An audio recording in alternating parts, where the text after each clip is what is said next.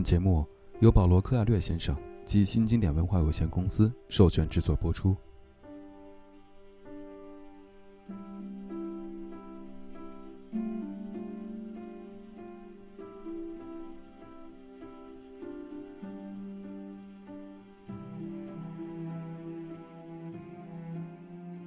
这是一本给我们希望的书。如果你对生活不耐烦了，如果你又不想死，或许你可以从这本书里去寻找让生活起死回生的理由。故事里的四个人，每个人在进精神病院之前，都有在外人看来平常却幸福的生活。然而某一天，他们受到内心的召唤，决定放弃眼前的一切。去过一种完全不同的生活。然而，与众不同不是病。想要隐藏与众不同，假装和所有人一样才是病。这世界真是一座奇妙的精神病院。愿大家可以学会去面对，去冒险。欢迎收听由世界知名巴西作家、联合国和平大使保罗·克艾略先生所著的《维罗妮卡决定去死》。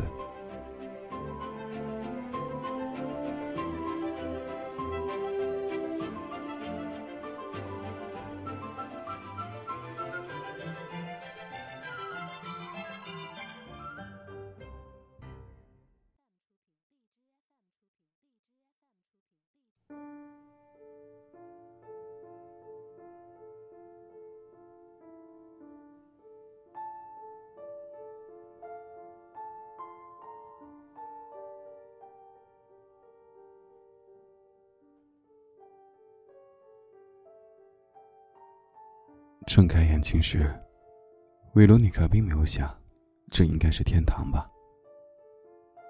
天堂里绝对不会用荧光灯照明，而且这疼痛，这瞬间的疼痛，绝对是属于人间的。啊，这人间的疼痛啊，它独一无二，绝对不可能与其他东西混淆。他想动一动，但痛楚加剧了。他眼前出现了很多小小的闪光点。费罗尼卡明白，这些光点不是天堂的星星，而是由极度的痛楚造成的。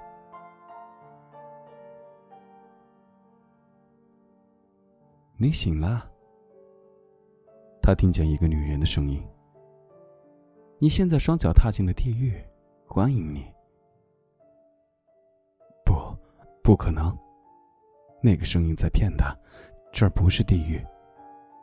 因为他感到很冷，而且发现自己的嘴和鼻子都插着管子，其中一根一直插到喉咙下面，让他觉得有些喘不过气来。他想动手拔掉管子，但是胳膊被绑住了。我开玩笑呢，这不是地狱。那声音继续说：“那个地方我可没去过。”这儿还比不上那儿呢，这里是维雷的。尽管维罗妮卡痛楚难当，喘不上气，但她一下子就明白究竟发生了什么。她想自杀，有人来救了她。也许是修女，也许是不期而至的女友，也许是什么人想起来，把她落下的东西还给她，而她自己早已忘记的一干二净。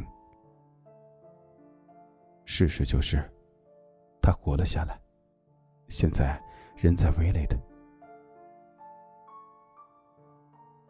威雷特颇有名望，是一座令人生畏的疯子收容所。从一九九一年即国家独立的那一年便开始存在了。那个年代，人们觉得南斯拉夫的分裂将会以和平的方式进行。事实上，斯洛维尼亚。不过遭遇了十一天的战争，一群欧洲企业家获得允许，在一所因维护费用高昂而废弃的军营旧址上建立一家精神病院。然而不久之后，战争便开始了。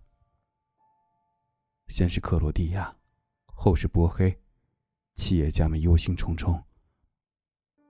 投资人分散在世界各地，有的连名字都不大清楚，这样。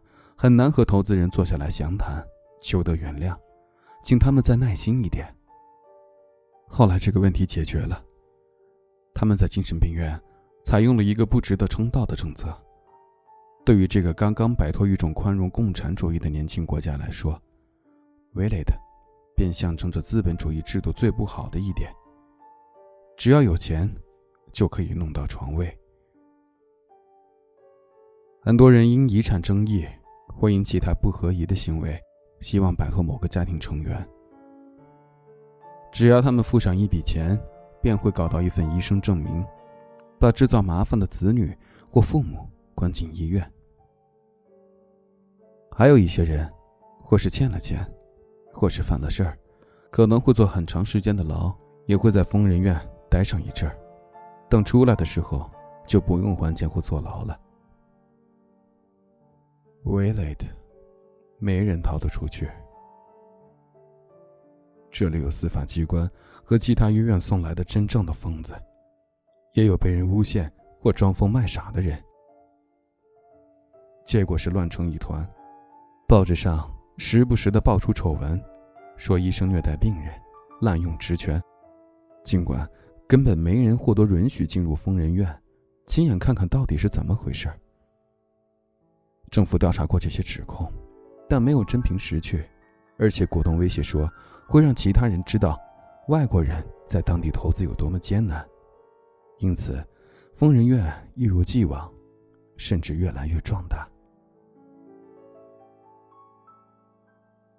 几个月前，我姨妈自杀了。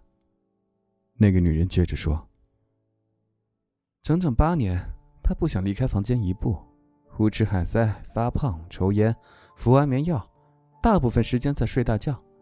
她有两个女儿，丈夫很爱她。”维罗妮卡想把头转到声音发出去的方向，但却没法做到。只有一次，我见识了她的反抗。那是在她丈夫找了一个情人的时候，她大闹了一场，消瘦了好几斤，家里的碗都被砸得稀烂。他连着几星期大喊大叫，邻居们都没法睡觉。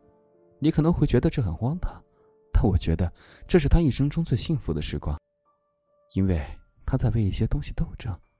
他觉得自己充满了活力，能够对抗所有必须面对的挑战。这事儿和我有什么相干？维罗妮卡苦于有口难言，只能心里暗想：“我又不是他姨妈，我又没有丈夫。”她丈夫最终甩了那个情人。女人接着说：“我姨妈慢慢的回到了惯性的消极中。一天，她给我打电话，告诉我说她要改变自己的生活。她已经戒了烟，而就在同一个礼拜，由于没烟可抽，她加大了安眠药的用量。”然后通知大家，她要自杀了。没人相信他的话。一天早上，他在电话录音里给我留了一个口信儿，向我告别，然后开煤气自杀了。这个留言我听了不止一次，我从没有听过他这样讲话，语气如此冷静，如此认命。他说自己谈不上很幸福，也谈不上不幸福。正因如此，他再也没法忍受这种生活了。维罗妮卡同情这个讲故事的女人。看上去，她很想理解伊曼的死因。在一个不惜任何代价也要活下去的世界里，该怎么评价那些决定去死的人呢？没人能做出评价。每个人都知道自己受的什么苦，或是自己的生活多么没有意义。维罗妮卡想辩解几句。但是插管堵住了他的嘴，让他有点气闷。女人赶过来帮忙。他看到女人弓下了身子，她的身体绑缚在床上，还插了管子，防止她把自己毁掉。这背离了他的意愿和自由意志。他的头从一侧摇向另一侧，眼睛里写满哀求，希望别人帮他把插管拔掉，让他安安静静的去死。你太激动了，那女人说：“我不知道你究竟是后悔了还是依然想死，我不关心这个，我只关心一点，我得尽到责任。当病人焦躁不安时，按照规章要求，我得给他打一针镇静剂。维罗妮卡停止了反抗，但护士还是在他的胳膊上打了一针。很快，他便回到一个陌生的世界。他没有做梦，唯一记得的是刚刚看见的那张女人的脸，绿色的眼睛，棕色的头发，一种全然冷漠的神情。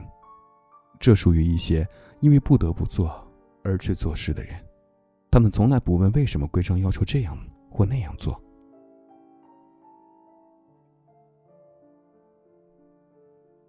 三个月之后，保罗·科艾略知道了维罗妮卡的故事。那时，他正在巴黎的一家阿尔及利亚餐厅与一位斯洛文尼亚女友共进晚餐。她也叫维罗妮卡，是维雷特负责人的女儿。后来，他想把这个故事写成一本书。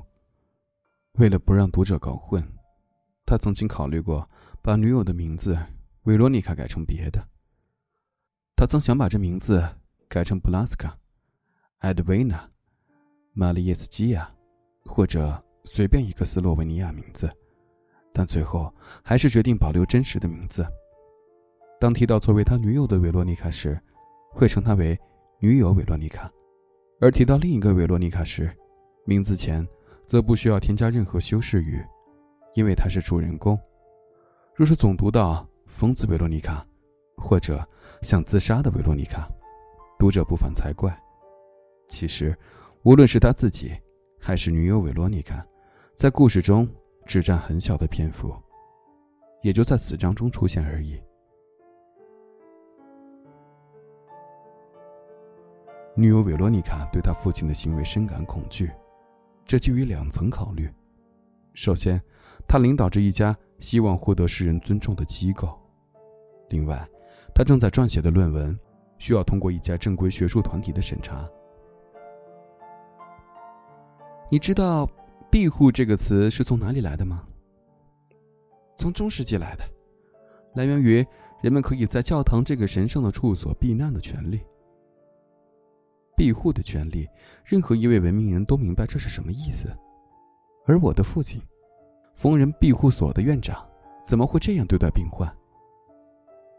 保罗·克艾略想了想全部细节，他对维罗妮卡的故事如此着迷。因为他有着极好的理由。理由正是，他也住过疯人庇护所，或收容所，这个名字更为世人熟知。而且不止住了一次，而是分别于1965年、1966年和1967年住了三次。他住的是阿伊拉斯医生卫生院，位于里约热内卢。至于他住院的原因，直到今天。他自己都百思不得其解，或许他时而胆小如鼠，时而胆大包天的异常举止，让父母伤透了脑筋；或许因为他想成为艺术家，而家里所有的人都觉得这是一种游离社会边缘，并在贫贱中死去的最好方法。每当他思及于此，这里得说一句，他极少想这件事儿，总觉得。那个没检查出任何确实的症状便同意他入院的医生是个真正的疯子。每个家庭都是如此，人们总是倾向将责任推给外人，而且信誓旦旦地认为，当父母做出一个如此重大的决定时，他们并不知道自己在做什么。当保罗知道维罗妮卡留下一封奇怪的信时，他笑了。那封写给媒体的信中。他抗议一家著名的法国杂志竟然不知道斯洛文尼亚的位置。谁也不会因此自杀，所以那封信没产生任何效果。女友维罗妮卡强笑着说：“就在昨天，我入住酒店的时候，还有人以为斯洛文尼亚是德国的一个城市。这毫不稀奇，他想，就像很多外国人认为。”阿根廷的布宜诺斯艾利斯是巴西的首都一样，很多外国人愉快的跟他打招呼，跟他讲述首都，其实那是邻国的，如何美丽。除了也生活在这样一个国家之外，保罗·科艾略和维罗妮卡还有一点相同，尽管上文已经提过，但此处不妨再说一次，他们都住过精神病院。你就不应该从那儿出来。有一次，他的第一任妻子曾这样评论。但是他出来了。最后一次从阿伊拉斯医生卫生院出来时，他决心再也不回去了。他许下两个誓言：第一，他会就这个题材写一本书；第二，父母离世之前，他不会把这个事情公之于众，因为他不想伤害他们。很多年里，二老都为自己曾做过的事儿自责不已。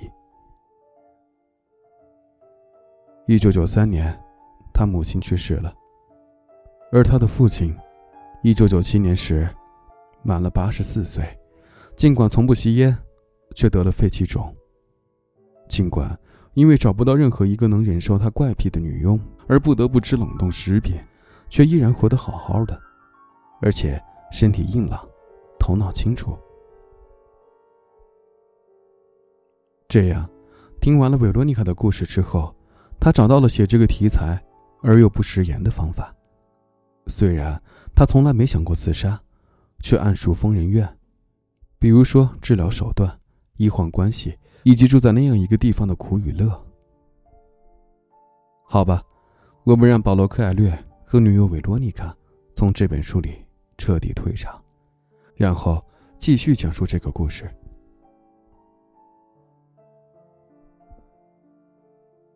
维罗妮卡。不知自己睡了多久。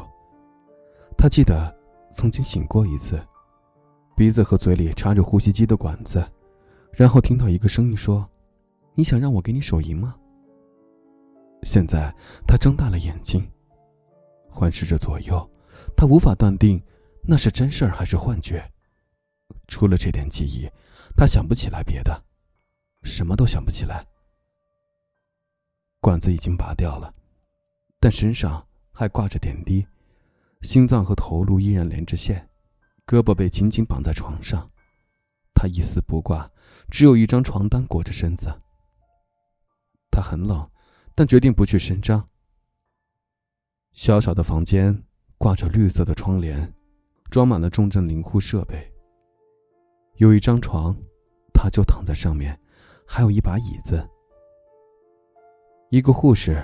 正坐在上面看书，以此消磨时光。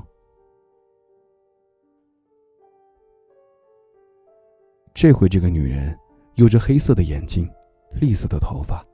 不过，维罗妮卡依然怀疑她就是几个小时或几天前与他交谈的那个女人。你能把我的胳膊松开吗？护士抬眼看了一下。干巴巴的回答了一声“不行”，又低下头看起书来。我还活着，维罗妮卡想。一切又要重新开始。我会在这里待上一段时间，直到医生认为我完全康复。之后，他们让我出院，我会再次看到卢布尔雅纳的大街小巷，它的圆形广场。桥梁与行走在路上上班下班的人，人们总是倾向于帮助别人，觉得这样的自己比真实的更好，所以他们会给我一个工作，让我重新回图书馆上班。时光流转，我会重新光顾过去常去的酒吧和夜总会，会和朋友讨论这世间的问题与不公，会去电影院。会在湖畔散步。因为选择服药自杀，所以我的身体没有损毁，我依然年轻、漂亮、聪明过人。因此，对我而言，找个恋人将不会有，过去也没有任何困难。我会和他们在家里做爱，或在森林里野合，我会有快感，但高潮过后。空虚会重新占据心灵。当我们无话可谈之时，无论是我，还是他，都明白，到说抱歉的时候了。彼此会说一声：“现在太晚了”，或“明天我要早起”，然后两人匆匆离去，甚至不敢看对方的眼睛。我回到修女院的出租屋，尝试着读本书，或打开电视机，看些一成不变的电视节目，然后上好闹钟，以备第二天能准时醒来。前一天，我也是在那一刻醒来的。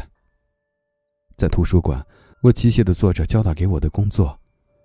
我会在剧院对面的花园里吃三明治，总是坐同一张长椅，就像我身边的人，他们也选择坐在同一张长椅吃午后点心。他们目光空洞，却假装关注极为重大的事情。然后，我回到工作地点，听听人们的评论。谁和谁一起交往？谁正在遭受什么罪？谁如何为了丈夫而痛哭流涕？我会产生这样的优越感。我条件优越，漂亮可人，又有工作，能找到我爱的男人。黄昏时分，我来到酒吧，一切重新来过。因为我的自杀行为，我的母亲必定焦急万分，但她会从恐惧中恢复，然后不断追问我。该怎样度过余下的生命？因为我和其他人不一样，其实生活并非像我想象那般复杂。比如我，我和你父亲结婚很多年，我一直想给你最好的教育，尽可能给你做个好榜样。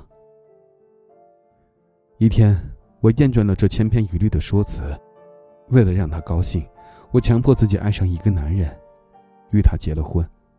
我与他终将找到一种共同梦想未来的方式，住进乡村别墅，一起生儿育女，为我们子女的未来操劳。第一年，我们常常做爱；第二年，爱做的少了一些；从第三年开始，我们可能半个月才想一次性爱，而把想法化作行动，通常一个月却只有一次。更糟糕的是。我们不再交谈，我强迫自己接受这个现实，自问是不是有什么做错的地方。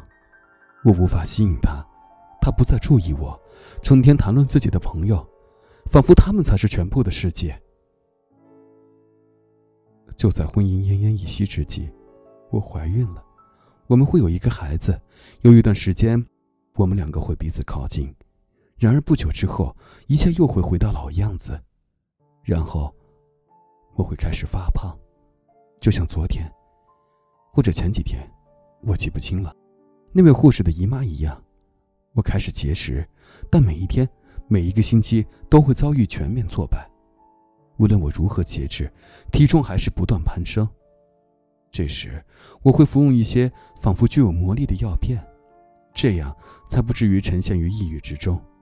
一些匆匆而逝的爱的夜晚过后，我会有几个孩子。我会告诉所有的人，孩子是我生活的理由。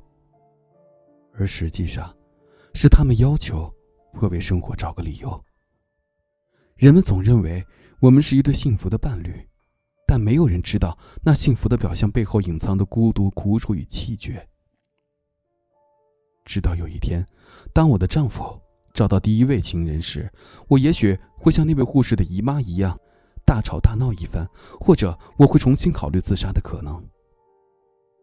不过那时，我老了，胆子变小了，而且还有两三个孩子，在放弃一切之前，我得养育他们，把他们安顿在这世间。我不能自杀，我会闹，会威胁，带着孩子离家出走，就像所有的男人一样。他会退缩，会对我说他依然爱我，并保证不会再犯。他从来想不到这一点。如果我决定一走了之，唯一的可能是回到我父母的家中，然后在那里度过余生。我将不得不终日忍受母亲的絮絮叨叨，因为我失去了幸福的唯一机会。他虽然有些小毛病，但还是个好丈夫。况且我的孩子也会因为父母离异而倍感痛苦。两三年以后，他的生命里。会出现另外一个女人，我总会发现的，或是我自己看到，或是其他人告诉我。但是这次我会装聋作哑。在与上一个情人的斗争中，我已经耗尽了所有的精力，现在一点都不剩了。所以还是接受生活本身的模样，而不是我想象的模样。我母亲说的是对的，她依然对我很好，我依然在图书馆工作，依然在剧院前的花园里吃三明治，读那些永远读不完的书，看些十年、二十年乃至五十年一成不变的电视节目。只是当我吃三明治时，我会有些负疚，因为我在发胖，而我再也不会去酒吧了，因为我有丈夫。他正在等我回家照顾孩子。从此，我将只有把孩子们养大的这一个盼头，整日想着自杀，却不敢实施。在一个美丽的日子，我会得出一个结论：生活就是如此，也不会改变。我认命了。维罗妮卡结束了内心独白。然后向自己发誓，绝对不会活着走出威雷的。在他还有勇气与健康去死的时候，最好现在便结束一切。他睡着了，然后醒来几次，他发现身边一切的数目在减少，身体的温度在升高，护士的面孔不停的变化。不过他身边总是有人照顾，绿窗帘挡不住人的哭声、呻吟声。以及冷静而专业的轻声低语。有时远方的仪器会忽然鸣响，他会听到走廊里匆匆的脚步声。这时，那些声音会一改平日的专业与冷静，变得紧张，并快速的下达命令。一次，当他醒来时，一个护士问他：“你不想知道自己的情况吗？”我心里清楚。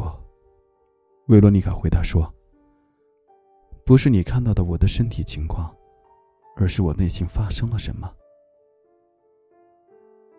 护士还想再说几句，但是维罗妮卡装作睡着了。